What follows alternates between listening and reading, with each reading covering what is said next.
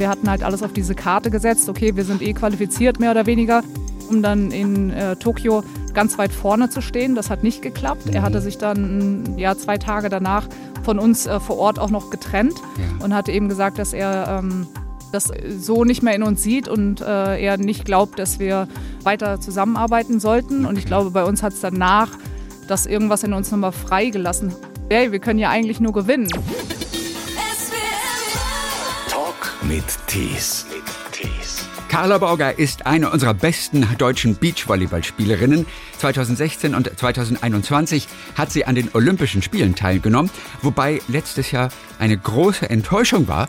Kurz darauf wurde sie mit ihrer Partnerin aber Dritte bei der Europameisterschaft. Sie ist die Nummer 10 der Weltrangliste, aktuell auch mit. Du bist immer noch die deutsche Nummer 1, streng genommen, oder?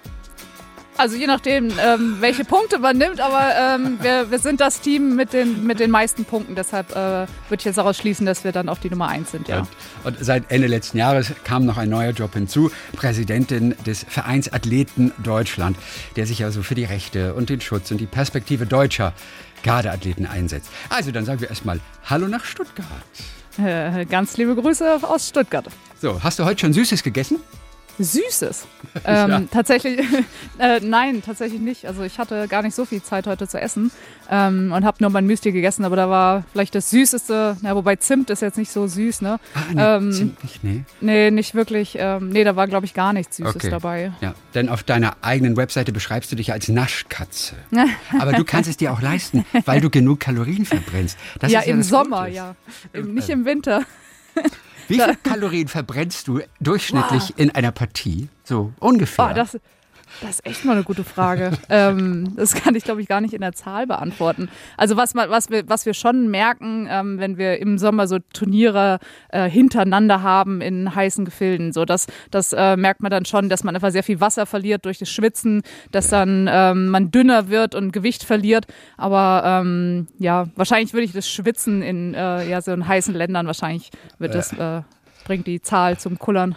Ich hatte mal unsere Marathon-Zwillinge, hatte ich mal hier im Studio. Oh, die Hana Twins. Die Hana Twins, genau. Und, cool. und das Beste war, sie kamen mit einem Teller in der Hand ins Studio und auf ja, dem waren zwei Stücken Torte drauf. ja, die, die, die zwei sind super, die backen auch total gerne und äh, die können auch richtig gut backen. Also es schmeckt, ich war auch schon mal bei deren Geburtstag und äh, also ich kann nur Positives berichten. Die sind sehr, ähm, sehr gute Bäckerinnen auch. Ja, und bei denen ist es ja so, die müssen Kalorien essen. Die müssen abends Schokolade essen. ja, die, die zwei haben aber auch einen Schokoladenfimmel, muss man noch dazu sagen. Also die sind ja. wirklich verrückt nach Schokolade. Wie sehen denn deine Tage eigentlich aus, was das Training angeht zurzeit? Und wo trainierst du überhaupt in Stuttgart? ich trainiere am Olympiastützpunkt ja. ähm, hier in Stuttgart. Also gar nicht so weit vom SWR entfernt. Mhm. Ja, ich bin äh, voll den ganzen Tag. Also ich stehe früh auf, äh, esse und spätestens um neun ähm, habe ich entweder Krafttraining oder Balltraining. Und ja. wir hatten es jetzt so, dass wir zweimal am Tag trainieren. Also jeweils zwei Stunden im Sand stehen und zwei Stunden im Kraftraum. Dazwischen äh, Physiotherapie, Mittagessen, äh, darf man ja auch nicht vergessen. Nee. Und ähm, genau, dann stehen ganz viele Telefonate an. Ich versuche meistens auf dem Fahrrad äh, ja, mir noch Podcasts anzuhören oder irgendwelche äh, aus, mhm. aus, von einem anderen Radiosender Informationen zu ziehen. Ähm, ja, die so tagesaktuelle Themen. Ähm, ja, ich lese viel mhm. und ähm, genau und versuche irgendwie den Sport weiterzuentwickeln und eben mit Athleten Deutschland, mit unserem ganzen Präsidium zusammen uns besser aufzustellen und alles für die BundeskaderAthletInnen zu tun. Und du liest auch auf dem Rad? Äh, ja, genau. Ähm, das ist äh, so eine neue, neue. Ich, ich habe so ein ganz Hightech-Fahrrad, ähm, wo quasi vorne auf dem. Nein, nein, Spaß beiseite. Nein, das wäre es ja noch. Nein, nein, ich habe äh, Kopfhörer drin, ganz leise und okay. ähm, also nur meine, jetzt nicht die äh, mit Noise Cancelling, sondern meine kleinen und äh, höre dann nebenher immer ein bisschen, was gerade so am Tag ansteht und aktuelle Themen. Ja. Du, du schaffst es ja auch locker mal eine ganze Netflix-Serie zu bingen an, an, einem Tag, auch auf, auch auf dem Rad. Nein. Ja, das ist, wobei, man muss dazu sagen, ähm, die, das ist ja auch Absicht. Ne? Also die wollen ja auch, dass wir, dass sie, die machen das ja immer genau, die Cuts dann immer die, die Episoden, dass man weiterschaut. Und ich, äh, das ist wie beim Bergdoktor. Ist ja auch beim Bergdoktor ja, genau. nicht anders, weißt du? ja, genau. Deshalb, also es gibt schon, wenn, vor allem wenn ich dann weiß, es kommen neue Serien raus, zum Beispiel ähm, was hatte ich letztens, ich weiß gar nicht mehr, ich musste halt einfach bis nachts um drei oder so, das ist schon ein paar, paar Monate jetzt her, weil ich das äh, körperlich nicht durchhalten würde mit Training, mhm. aber ähm, so, ja, ich kann da nicht aufhören, so, und dann denkst du, ja, noch zehn Minuten von der nächsten Folge, weil ja, ich will ja nur den Anfang wissen, ja. sondern ist es aber schon wieder so spannend, dass ich dann schon wieder eins am anderen gucke und äh, mein Freund zu Hause, der schüttelt immer nur den Kopf und wundert sich, wo ich dann endlich bleibe. Und äh, ja, ich schaue dann meistens oder oftmals dann auch die ganze Serie zu Ende. Und du hast dann offensichtlich tagsüber nicht so hart trainiert, dass du abends müde bist um die Uhrzeit. Doch, doch inzwischen, also das, äh, ich muss dazu sagen, das ist meistens dann, wenn überhaupt, am Wochenende. Mhm. Also unter der Woche würde ich das körperlich nicht okay. durchstehen. Okay. Also auf keinen Fall mit 9 Uhr Trainingsbeginn und man merkt einfach bei zweimal Training am Tag, äh, spätestens um 10 abends, äh, äh, sagt mein Körper mir dann schon ganz deutlich, so jetzt äh, bitte mal Richtung Bett. Welche Serie hast du denn zuletzt gebinged, auch wenn dir das gerade eben nicht einfiel? Hast du Afterlife gesehen schon? Das ist meine Lieblingsserie oh, zuletzt mit Ricky Gervais. Ja, nee. Ah, nee? Okay, was hast, was hast du gesehen? Trapped. Trapped, okay. Trapped. Ähm, ich meine in der, darf ich das sagen, bestimmt, äh, ZDF-Mediathek. Natürlich. Ja. Okay. Genau. Und hast du Squid Games geguckt? Nein, gar ich nicht. Ich glaube, nicht. Das, ähm, mir wurde nämlich gesagt, ähm, das sei zu spannend und zu, zu gewaltsam für mich, weil ich kann, ich mag gar keine gewaltsamen Filme. Also mhm. selbst, äh, ja. selbst manchmal im Tatort, das ist mir schon zu viel. Äh, und, und, und, spannend ist ohnehin bei dir schlecht, weil dann kommst du wirklich nicht mehr vom, da runter von der Couch. Ja, genau. genau. ja, und vor allem, ich finde auch, man, also ich persönlich nehme oftmals auch die Filme dann mit eben in den Traum. So, und dann weiß ich, wenn es dann ganz spannend war und eben brutal, das sind dann schon Sachen, die ich dann nachts verarbeite, auch wenn ich es nicht möchte. Und äh, ich weiß nicht, vielleicht bin ich da sensibler oder so, aber ich mag, mag das gar nicht. Also Ge Gewalt so auch mhm. im, äh, in Serien, in Filmen, so, das ist so gar nicht meins. Ich gucke auch immer gleich weg. Wo kommt denn, zurück zum Training, wo kommt denn euer Sand her im Leistungszentrum? Oder im Olympiastützpunkt? Ist es der Olympiastützpunkt gewesen? genau, Olympia, ähm, genau, Olympiastützpunkt. Also wir haben ja. verschiedenen Sand. Ich weiß gar nicht, ich weiß ganz genau, dass es äh, sehr schwer war, diesen Sand zu bekommen. Ja. Ähm, das hat A, erstmal sehr viel Geld natürlich gekostet. Dann wurde sehr darauf geachtet, welche Körnung denn äh, mhm. genommen wird. Das ist bei uns natürlich sehr entscheidend. Ähm, sei es, wenn wir jetzt dort eben äh, durch die Gegend fliegen und mit den Knien aufkommen, darf er nicht zu grobkörnig sein, weil wir dann natürlich dann Ellbogen und Knie uns aufschürfen. Ja. Ähm, wir haben einen äh, Olympiasand nachgebaut bekommen für äh, Rio, für die Olympischen Spiele. Ja. Ähm, das heißt, da hatten wir auch eine Ladung bekommen, der angeblich so sein sollte wie damals dann in Rio äh, an der Copacabana. Ja. Äh, genau, so um das Gefühl schon mal zu bekommen. Und äh, ja, das mit dem Sand ist äh, relativ schwer, weil inzwischen ist es natürlich sehr teuer, Sand äh, zu bekommen. Mhm. Und man braucht ja natürlich nicht nur einen stimmt, Eimer, es, es, gibt, es gibt immer weniger Sand auf der Welt tatsächlich, Richtig. weil auch so viel gebaut wird. Und dieser Sand wird wirklich knapp. Ganz großes Problem, mhm. ja. Und wenn euer Sand nachgebaut wird, heißt das nur, ihr sucht einen Ort auf der Welt, wo der Sand vergleichbar ist, dann mit Rio zum Beispiel? Oder wird mit diesem Sand noch was gemacht? Geht er durch irgendwelche Maschinen, um eine bestimmte Körnung zu bekommen? Ich glaube gar nicht mehr, dass der, also ich glaube, wir sind eher auf der, also ich selber bin an diesem Prozess jetzt nicht beteiligt mhm. gewesen.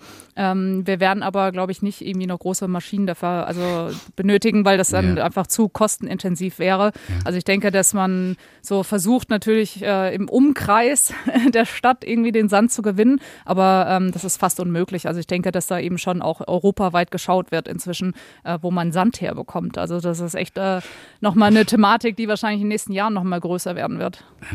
Und wenn ihr in Timmendorfer Strand oben an der Ostsee zum Beispiel Turnier spielt, dann ist das der Originalsand vom Strand oder wird da nochmal extra Sand dran gekarrt?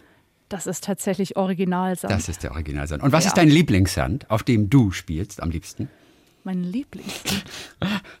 äh, ich habe also tatsächlich der Sand äh, in Köln an der Playa. Ja. Für die Hörer, die das vielleicht kennen. Der ist sehr schön äh, muss ich dazu sagen. Ähm, sehr schön weich, äh, sehr weiß. Ähm, man wird nicht dreckig danach, also man fühlt sich nicht so schmutzig dann nach dem Training, wenn man mal ein bisschen äh, sich äh, durch den Sand gewühlt hat. Also genau, das würde ich so sagen, ist so mit mein, mein liebster Sand. Direkt am Rhein dann? Oder, ähm, oder nee, wo, an der Sport, Sporthochschule. Ach, an der Sporthochschule. Das genau, ist die Playa. In das Köln. ist die Playa, genau. Sieht der Sand. Wie kompliziert ist eigentlich der Findungsprozess bei euch beiden, die ihr zusammenspielt? Also du hast ja jetzt auch schon, ich weiß nicht, die vierte, fünfte Partnerin so in den, in den letzten zwölf Jahren ähm, ähm, oder die zumindest die vierte, gell? Ich glaube, aktuell ist Julia Sude deine Partnerin. Genau. Wie kompliziert ist der Findungsprozess? Also wer spielt mit wem, wer passt zu wem? äh, ja, also es ist natürlich etwas komplizierter und ich ist jetzt nicht, dass wir unsere Partnerinnen ähm, auf irgendwelchen Dating-Apps finden. sondern es ist tatsächlich so, dass wir sie in Real Life äh, kennenlernen und äh, ja uns dann eben auch in diesen Findungsprozess begeben. Und es ist so, ähm, ab einem gewissen Level ist es ja zumindest so, im Beachvolleyball gibt es gar nicht mehr so viel, so eine große Auswahl. Ähm, wir Mädels untereinander kennen uns ja jetzt auch schon sehr, sehr mhm. lange, äh, muss man auch dazu sagen. Und da wir zwei verschiedene Positionen auch haben, also ich bin ja die Abwehrspielerin bei uns im Team und mhm. Julia ist meine Blockerin. Mhm. Somit sind äh, eigentlich alle ähm, Athletinnen in Deutschland und auch bei den Jungs natürlich ähm, sind aufgeteilt in diese zwei Positionen. Also ja. es gibt ganz wenige, die auch mal beides spielen.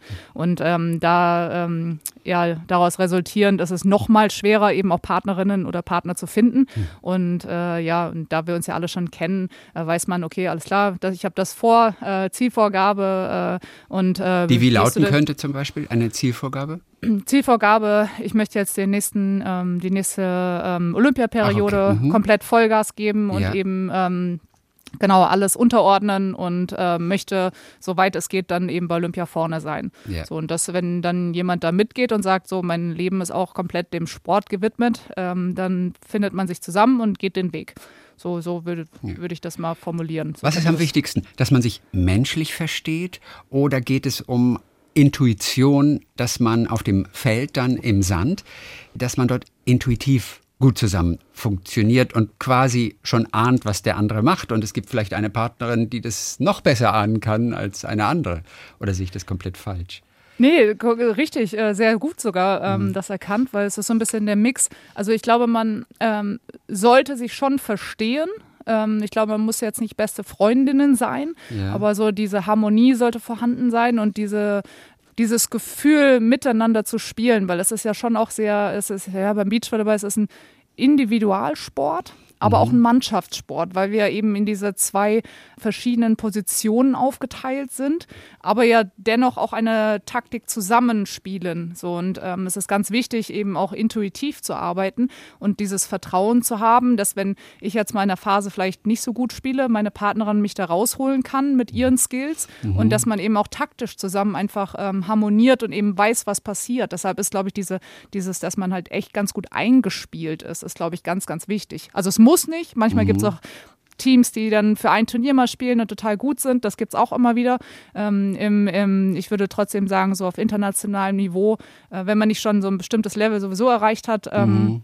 Es ist ganz wichtig, dass man eben zusammen äh, an ganz vielen ähm, ja, Sachen arbeiten kann und eben intuitiv auch harmonisch zusammenpasst. Mhm. Letztes Jahr seid ihr Europameisterin geworden. Eine Quatsch, nicht Europameisterin. Ihr habt die Bronzene gewonnen, habt ihr bei der genau. Europameisterschaft. Das ist ein toller Erfolg. Vorher bei den Olympischen Spielen in Tokio in der Vorrunde ausgeschieden. Das habe ich vergessen, das weiß ich nicht mehr. Nee, ne? Also ich habe es gefunden, glaube ich. Was war anders? Also jetzt bei der Europameisterschaft. Sind es einfach nur die Gegnerinnen? Waren es die äußeren Umstände? Denn ihr habt es versucht bestimmt zu analysieren im Nachhinein. Ja, also wir waren ein bisschen bei der Europameisterschaft, äh, was heißt ein bisschen, wir waren äh, sehr befreit, ja. ähm, wenn man vielleicht das so formulieren kann. Mhm, mhm, wir hatten ähm, vor den Olympischen Spielen äh, nochmal mit einem neuen Trainer angefangen, der sehr versucht hatte, mit uns natürlich zusammen äh, an Techniken zu arbeiten, an unserer Taktik zu feilen, so unser Spiel nochmal ganz anders zu sehen. Und wir hatten halt alles auf diese Karte gesetzt, okay, wir sind eh qualifiziert, mehr oder weniger. Ja. Entweder versuchen es halt voll und versuchen ähm, äh, eben das alles umzusetzen, um dann in äh, Tokio ganz weit vorne zu stehen. Das hat nicht geklappt. Mhm. Er hatte sich dann ja zwei Tage danach von uns äh, vor Ort auch noch getrennt ja. und hatte eben gesagt, dass er ähm, ja, das äh, so nicht mehr in uns sieht und äh, er nicht glaubt, dass wir ähm, ja zusammen weiter zusammenarbeiten sollten. Okay. Und ich glaube, bei uns hat es danach Klar waren wir auch verärgert, dass es so kurz nach den Spielen war, weil ja. eigentlich die Absprache war, dass wir eben die Saison zusammen beenden. Und ich glaube, dass uns das irgendwas in uns nochmal freigelassen hat, äh, wo wir dann gesagt haben, okay, wir hatten erst überlegt, spielen wir die Europameisterschaft überhaupt? Also mhm. ich meine, muss ich vorstellen, die Europameisterschaft war, glaube ich, zehn Tage nach Be nach äh, Ende der Olympischen Spiele, also wirklich ja gar keine Zeit. Wir ja. hatten ja noch nicht mal Zeit, das selber zu verarbeiten, dass es ja eigentlich das Höchstes, was wir gespielt haben und uns ja auch so darauf gefreut haben, Olympia äh, dabei zu sein. Und dann irgendwie auch so wieder das Enttäuschendste, was man irgendwie hatte. Und äh, dann eben nur zehn Tage Zeit dazwischen hatten wir halt echt überlegt, so machen wir das? Also wollen wir diese Europameisterschaft spielen? Und haben uns dann zum Glück dafür entschieden, gesagt, ja. ganz ehrlich, äh, was soll uns noch passieren? Also es kann, äh, mehr, kann nur besser werden. Also. Ja, genau, das, das war auch, waren unsere Worte. Eben, äh, wir, wir sind letzter geworden bei Olympischen Spielen. So, okay, werden wir bei der EM letzter? äh, vielleicht rechnet jeder damit. Nein, das nicht. Aber so, hey, wir können ja eigentlich nur gewinnen. Und Aha. haben uns gesagt, okay, wir fahren dahin, aber nur unter der äh, Prämisse, dass wir eben Spaß haben, in Anführungsstrichen. Also äh, professionell natürlich, aber so, dass wir mit einer gewissen Lockerheit daran gehen. Und das war im Endeffekt äh, das Geheimrezept. Also offensichtlich hattet ihr ja nicht umgesetzt, was euer Trainer irgendwie mit euch vorhatte. Wisst ihr, was es zum Beispiel war? Also kann man das immer definieren, was jetzt nicht gepasst hat? Er wollte zum Beispiel, hat andere Techniken eingeführt. Was können das für Techniken sein? Wir Laien haben da ja sogar keine Vorstellung. Was kann man da anders machen? Ja, so, so ein bisschen so, ähm, man, also ich bin jetzt 33 Jahre alt. Ja. Ähm, ich war zu dem Zeitpunkt 32 und ich, ich, spiele seit ich 14 bin oder seit ich 13 bin Volleyball. Das heißt, ich habe ja meine ganze Karriere schon eine gewisse Technik erlernt, die ich ja schon, ähm, ja, in der ich mich wahrscheinlich wohlfühle, an der man immer wieder mal gearbeitet hat. Aber das ist so dieser Grundstein, den, den ich eben hatte. Also da geht es ums äh, Pritschen, ums Baggern. Das kann man genau. auf durchaus verschiedene Arten machen. Ja, ja, ja. Doch schon. Mhm. Also so jetzt äh, Baggern ist Baggern, aber ja. natürlich im, wenn man genau hinschaut, ist es dann schon nochmal äh, anders. Und ähm, es ist natürlich schwer im, im sage ich mal, höheren Alter, um es nett zu formulieren, ja, ja. Ähm, eben Sachen nochmal so krass umzustellen, wie wir es versucht haben. Äh, ich finde, dass ganz viel auch funktioniert hat, was mich auch selber überrascht hat. Ich habe zum Beispiel eine ähm, Technik äh, in einem Jahr neu dazugelernt. Ich habe zum Beispiel nie das obere Zuspiel benutzt, sondern ich habe tatsächlich ähm, immer das untere, also das Bagger Zuspiel benutzt, ja. was mich selber sehr überrascht hat, dass ich das so, so gut hinbekommen habe. Jetzt war es zum Beispiel in Tokio so, ähm, es war sehr windig, ähm, was ähm, dazu geführt hat, dass es eben schwieriger ist, eben im oberen Zuspiel zu arbeiten. Mhm. So, und das heißt, ich habe manchmal das Gefühl gehabt, dass ich das gar nicht so anwenden kann, wie wir es auch bei den Turnieren vorher hatten. Mhm. Und ähm, ja, und so ein paar ja, vielleicht fehlte dann auch das Vertrauen ähm, untereinander, ähm, vielleicht auch das Vertrauen in die Taktik oder wie auch immer. Und natürlich, wenn man dann so ein, so ein Einspiel verliert bei Olympischen Spielen, dann, ja, okay, gut, ist nichts verloren, wir sind in der Gruppe ja noch drin, weiter geht's, Mund abwischen, ja. so positiv ins nächste, so, und dann kommt das nächste. Wir waren immer so, so knapp dran, mal so, so, so einen Satz zu gewinnen und irgendwie dann so dieses Ruder rumzureißen aus diesem Gefühl, es geht gerade alles den Berg runter. So, so fühlte sich das auf dem Feld an, dass man immer noch mehr so in den Rucksack gesteckt bekommt kommt. Mhm. So, ähm, und nicht, dass man so einen Befreiungsschlag hatte, dass man äh, irgendwie so einen Satz nochmal dreht und sagt so, ja, jetzt, jetzt Vollgas und wir haben immer daran geglaubt. Aber dieses Gefühl, so, ja, komm, egal, war jetzt nicht gut, die zwei, die, ähm, dieser Satz, der nächste. Ich, ja. ich war auch eigentlich fester Überzeugung, wir können das nochmal drehen. Äh, wir haben es, wie auch immer, wir haben es nicht hinbekommen. Und reden wir von wirklich so Feinheiten, dass man sagt, den Arm vielleicht um ein paar Grad mehr nach links oder anders anwinkeln, macht das manchmal genau. schon einen Unterschied. Also auch solche Sachen gibt es bei euch. Genau, das ist wirklich Feinstarbeit. Also es ist so richtig, wie man es kennt, so diesen Feinschliff, ja. wie ähm, Aufschlag beispielsweise, wohin werfe ich den Ball, wie hole ich aus, hole ich langsam mhm. aus im Schlag, äh, mache ich das alles in einer äh, schnelleren Geschwindigkeit und das ist, also es ist ganz, ganz viel Feinschliff. Ja, okay, und da können schon mal unterschiedliche Philosophien aufeinandertreffen dann natürlich. Ne? Ja, dieser neue Job, der ist gerade jetzt im Winter natürlich äh, bei dir besonders präsent und da passiert ja unglaublich viel ob es um das Zentrum für Safe Sport geht, da sprechen wir gleich. Ob es um eine Quote vielleicht für Frauensport in den Medien geht. Oder aber auch, und das ist auch ein, ein wahnsinnig interessantes und auch wirklich frisches Thema, das zyklusbasierte Training. Ähm, genau. Also, wenn Sportlerinnen die Pille absetzen zum Beispiel, dann kommt es eben zu Schwankungen in der Leistung. Und deswegen könnte man dieses Training den Bedürfnissen anpassen was aber eben nicht dem Ausbildungsplan entspricht. Ne? Also weder im Sportstudium noch in der Ausbildung zum Beispiel zum Physiotherapeuten äh, spielt das eine Rolle. Auf welche Probleme stößt man denn, wenn man also dieses Training jetzt als Sportlerin anpassen möchte? Also es ist noch nicht äh, so.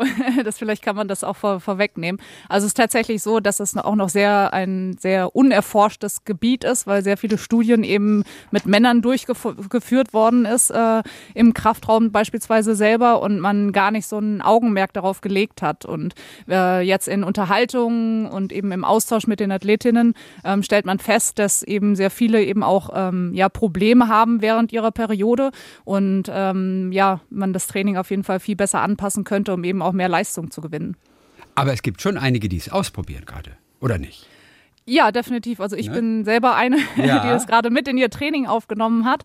Und ähm, wir haben ganz viele Sportlerinnen, die eben auch äh, zyklusbasiert trainieren. Und das bedeutet so viel wie sie lernen auch viel mehr in bestimmten Phasen auf bestimmte Sachen zu achten, sei es jetzt in der Ernährung, sei es ähm, wie man auch äh, teils dann vor der Periode eben mit den Schmerzen umgehen kann. Das betrifft ja wahrscheinlich auch äh, die, die Mädels und Frauen draußen, die auch keinen Sport betreiben. Ja. Ähm, und das ist ja so ein Gebiet, wo man wenig drüber redet. Und deshalb ist es mhm. mir besonders auch nochmal ein Anliegen, eben da auch offen zu kommunizieren und offen zu, drüber zu sprechen, weil es einfach dazugehört ja. zum Frausein.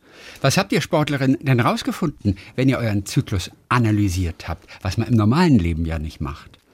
Ja, wobei ich glaube, der Trend geht schon dahin, dass okay. man ähm, eine App benutzt und eben da alles einträgt. Ähm, also äh, so, so ein bisschen auch schaut, ist der die, die Zykluslänge, variiert die, ist sie normal bleibend, äh, was für Reaktionen habe ich an bestimmten Tagen. Also so, ich glaube schon, dass ich äh, dieses ja, dieses Eingeben bestimmte Apps, äh, dass es schon auch ein Trend geworden ist. Und äh, somit kann man natürlich auch beim Frauenarzt äh, schön kontrollieren, okay, der Zyklus ist regelmäßig, keine Auffälligkeiten und so. Und das ist schon, glaube ich, so, dass es auch in der Gesellschaft angekommen ist und auch gar nicht so nur im Sport. Aber es wird auf jeden Fall ein, ein schwieriger Weg, auch um für sich persönlich die Höchstleistung dann rauszuholen. Denn in der Weltspitze geht es vor allem um Gewinnen. Da ist also immer ein, ein, ein Druck da. Deswegen ist ja. die Frage, habt ihr eigentlich die Zeit, sage ich mal, diesen bewussten Weg zu versuchen erstmal ja, im Endeffekt, also das Training kann ich natürlich so gestalten, ähm, dass es dann eben, so besonders jetzt in unserem Team, wir sind zu zweit auf dem Feld und auch die Einzelsportler, das ist natürlich ein bisschen einfacher, das im Training ja. auch äh, mit aufzunehmen, dass wenn ich dann an bestimmten Tagen dann eben wirklich Unterleibsschmerzen habe und mich nicht danach fühle, meinen Bauch auch heute anspannen zu können und ähm, mich vielleicht ein bisschen eher aus dem Training rausnehmen möchte, das ist natürlich einfacher, als wenn ich jetzt in einem Team unterwegs bin, wo dann plötzlich zwölf bis 14 Mädels äh, natürlich unter, unterschiedliche Zyklen Zyklen haben. Das ist natürlich ein bisschen schwieriger, das zu managen. Und eben im Wettkampf muss ich da durch. Also äh, kann ja, äh, ist wahrscheinlich eher schwer, ähm, beziehungsweise unmöglich, dass ich eben dann ähm, frage, ob man das Spiel jetzt nach hinten verschiebt oder um einen Tag verlegt. Also das ist ja unmöglich. Deshalb mhm. gibt es dann immer wieder Phasen, wo man mit den Schmerzen als Frau dann auch einfach leben muss und äh, ja, da durch muss. Und dann aber eventuell nicht die Leistung bringt, die man schmerzfrei bringen würde. Das ist dann ja ein echt großes Problem im Leistungssport. Im Endeffekt schon. Also es gibt natürlich auch unterschiedliche Reaktionen darauf. Manche haben sehr sehr starke Schmerzen. Manche, selbst äh, bei mir selber variiert das ja auch immer. Es ist ja nicht immer so, dass ich ganz dolle Schmerzen habe, so. Aber es ist natürlich blöd, wenn man natürlich weiß, jetzt man ist in, auch Richtung Olympia oder eben auch äh, Weltmeisterschaften, also höher dotierte Turniere, dass ich dann weiß, oh Mist, jetzt in der mhm. Woche äh, bekomme ich meine Periode und das ist natürlich enorm schwer. Ähm, ja, weil man einfach weiß, wie man normalerweise darauf reagiert und äh, man versucht das halt ein bisschen dann zu steuern, ähm, dass ich eben äh, versuche, mental auch davon wegzukommen und eben ja, das mit einbaue dann in den Wettkampf. Und wer stellt sich unter Umständen quer? Ja, also, es gibt sicherlich den einen oder anderen Trainer, oder der das skeptisch sieht. Mm, ich glaube, dass die meisten Trainer sich gar nicht so damit auseinandersetzen. Sie sagen, ja, das gehört halt dazu und führen die Gespräche nicht. Und das ist eigentlich ein bisschen schade, weil es eben dazugehört. Und vielleicht geht es ja gar nicht darum, dass jetzt ähm, zu 100 Prozent zu übernehmen, mhm. aber so zumindest dieses Verständnis zu zeigen und vielleicht aber auch diese Aufklärungsarbeit zu treiben oder beziehungsweise wenn man als Trainer es selber diese Aufklärung nicht äh, betreiben möchte, weil er sich vielleicht selber in dem Gebiet nicht auskennt, zumindest dann vielleicht auch Unterstützung dazu zu holen, besonders im Jugendbereich auch zu verstehen, was macht das denn mit meinem Körper? Also was macht das denn jetzt, ähm, wenn ich eben nicht die Pille nehme? Ähm, und was ist, was bedeutet das denn, Frau zu sein? Im Endeffekt, wir entwickeln uns ja oder die meisten Leistungssportler entstehen oder Sportlerinnen entstehen ja im ähm, Nachwuchsbereich und wachsen dann, äh, sag ich mal, in die Elite rein. Und das, äh, ja, in dieser Phase bewegt sich dann eben auch, dann bekommt man seinen ersten Zyklus und ja, vielleicht einfach dann in jüngeren Jahren schon viel bessere Aufklärungsarbeit mhm. zu leisten. Aber wenn eine Sportlerin sich entscheidet, jetzt diesen Weg zu gehen, der dann für den Körper ja auch irgendwie gesünder sein soll, ist, dann geht es ja nur zusammen mit dem Trainer. Man kann das ja nicht alleine durchziehen. Das mu muss ja eine Vereinbarung sein. Ne? Denn der Trainer weiß ja exakt, wann was gemacht wird, in welcher Disziplin, in welcher Härte, Intensität. Definitiv, das ähm, benötigt natürlich auch das gewisse Vertrauen. Also ähm, es gibt natürlich ähm, auch Persönlichkeiten, die eher introvertiert sind, ähm, die jetzt darüber nicht so offen reden würden wie zum Beispiel ich.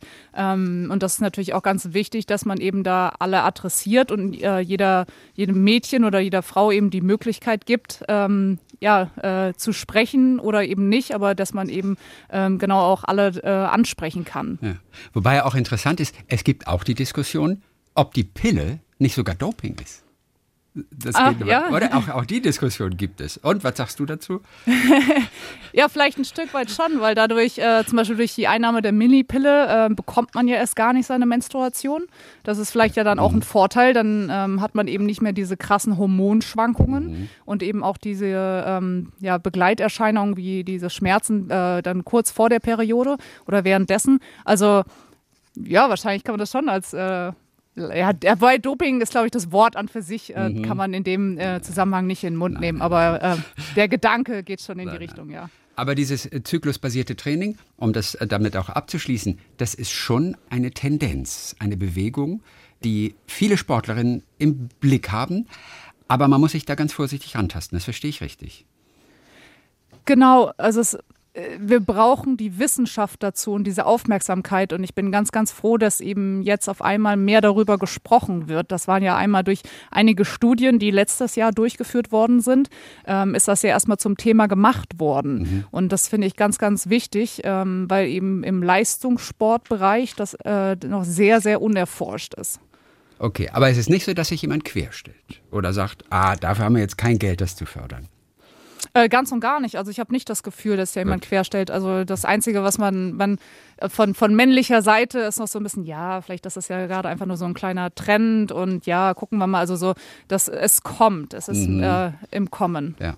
Eines der Themen, das dich auch als Vertreterin vom Verein Athleten Deutschland beschäftigt, das ist auch das Ungleichgewicht zwischen Männern und Frauen. Also ich glaube, Beachvolleyball ist es alles nicht so schlimm.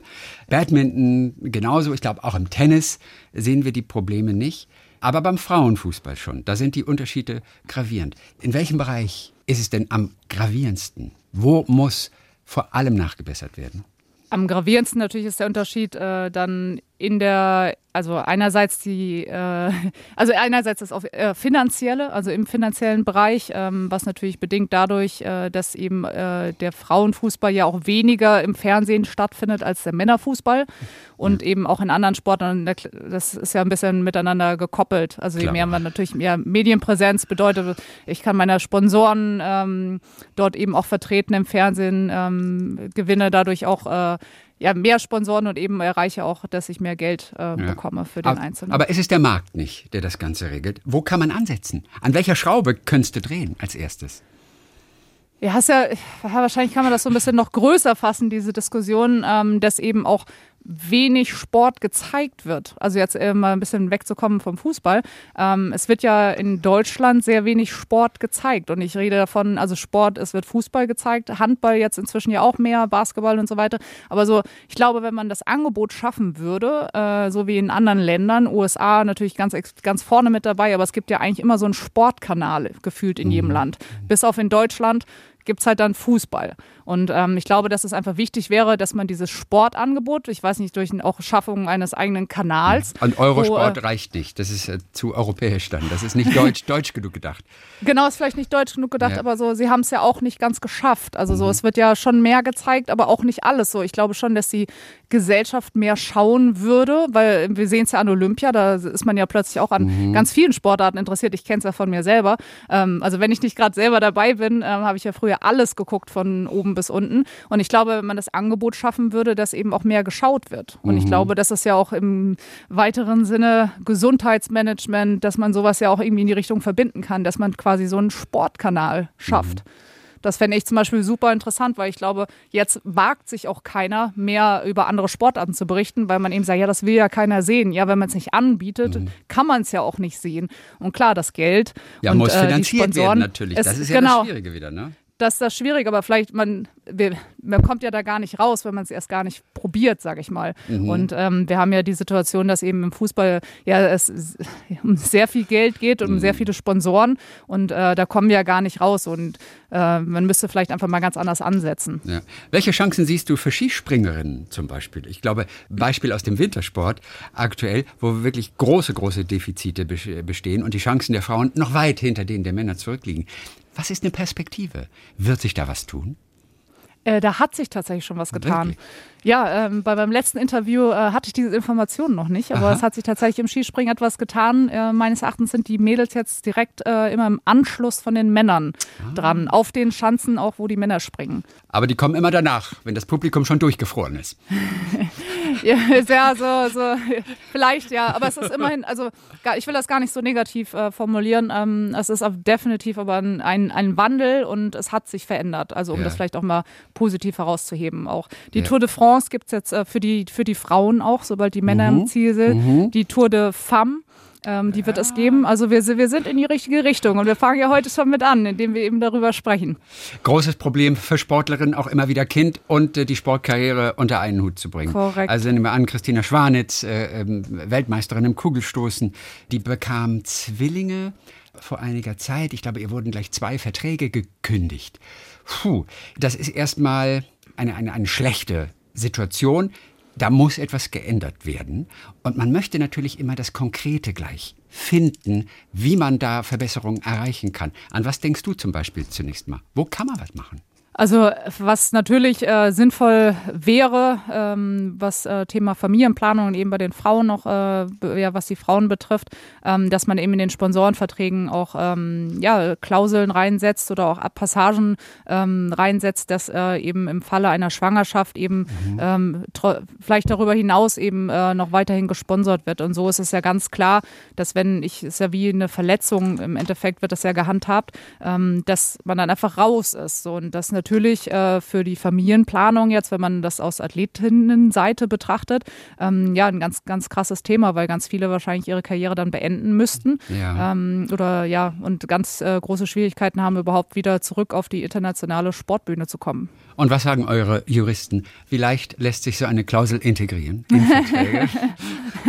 also so detailliert bin ich noch nicht in der Thematik, aber ne? ähm, ja, ist, man ist ja auch äh, teilweise verständlich aus Sponsorensicht. Ne? Also ähm, so, ich finde, äh, man muss das einfach mal diskutieren und auch drüber mhm. nachdenken, wie man das dann verbessern kann. Und ich finde, man in einigen Fällen kann man ja auch ganz, ganz viel Positives daraus ziehen, dass man eben auch eine Athletin unterstützt, die gerade jetzt für den den Zeitraum eben ähm, ja ausfällt oder mhm. erstmal eine Pause einlegt und dann eben auch zurückkommt. Ich finde auch, äh, weil dieses, äh, das zeigt ja auch intern in seinem eigenen Unternehmen, ähm, ja, wie man eingestellt ist und es ist ja auch eine positive Eigenschaft, wenn man darauf achten kann.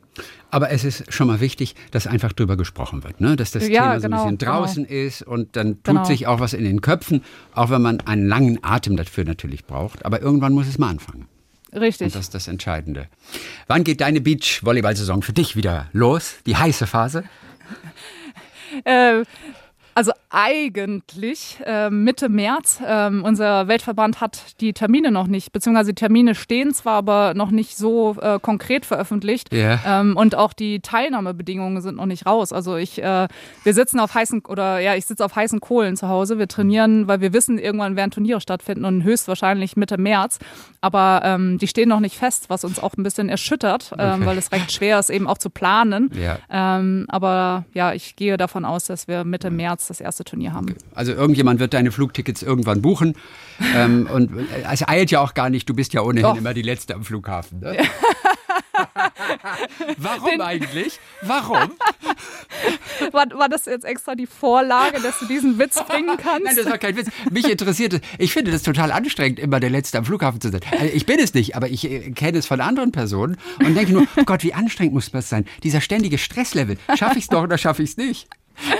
Also ich muss dazu sagen, ich habe noch nie einen Flieger verpasst. Also es Immerhin. gab schon tatsächlich ähm, einige Flieger, wo es enorm eng war. Ja. Ähm, ich habe da irgendwie so ein, auch Züge und so verpassen. Also ich habe irgendwie bin ich, was das angeht, habe ich sehr viel Glück, auch äh, mit Parkplätzen suchen und so. Also irgendwie bin ich da, äh, kann ich mich da sehr glücklich schätzen. Ich habe immer das Gefühl, weil wir auch viel unterwegs oder seit ich äh, 18, 19 spiele ich Beachvolleyball, wir sind sehr, sehr viele in der Weltgeschichte unterwegs gewesen.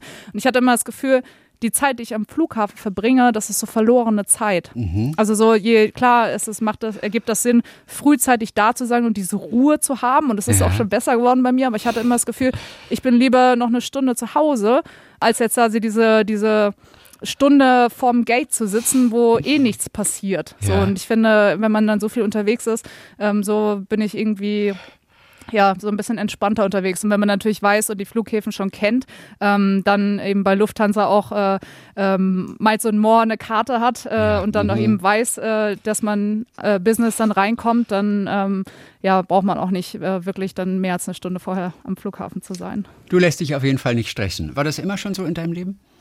Ja, wobei ich bin ja dann im Endeffekt doch gestresst. Ey, das wollte ich nur hören. Weißt? Also es gibt dann schon Momente, wo ich dann selber unterwegs bin, dann im Auto dann Richtung Flughafen so, oh, es könnte knapp werden. Und dann denke ich mir, oh, wärst du mal früher losgefahren? Aber im Endeffekt hat es bis jetzt ja immer geklappt. Also es gibt schon auch stressige Reisetage okay. für mich. Ah, ich sehe das Selbst schon. Ich sehe das schon. Wenn es manchmal in letzter Minute ist, dann wird auch schön geflucht. Fluchst du auf Hochdeutsch oder in deinem Heimatdialekt? Ich, ja, ich glaube, ich fluch gar nicht so. Ah, du fluchst gar nicht. Nee, und mein, ich habe auch diesen, also ich komme ja aus Darmstadt. Also, ähm, ah, du kommst, ich dachte aus Heppenheim sogar. Ist das nicht? Da bin ich da bist du, nur. Da bist du nur geschlüpft. Ah, da sprichst, ja. da sprichst du die Sprache gar nicht. Ja, ja, ist ja schon so ein bisschen, ähm, ja, so, so, ja, das Hessische, wenn ich zu Hause bin, würde man es vielleicht mal hören. Wenn ich ja. dann irgendwie eine Zeit zu Hause war, hört man dieses nett also das ist nett gut. So, nett dann gut. würde ich, das hört, das würde man vielleicht nochmal hören, aber eigentlich ähm, habe ich mein ganzes Leben lang Hochdeutsch gesprochen. Carla Burger, unsere Beachvolleyballerin und jetzt eben auch Präsidentin vom Verein Athleten Deutschland. Dafür viel Erfolg und dann natürlich erst Dankeschön. recht, wenn es im Sand auch wieder losgeht. Dankeschön für heute. Viele Grüße nach Stuttgart. Ganz, ganz lieben Dank. Talk mit Tees.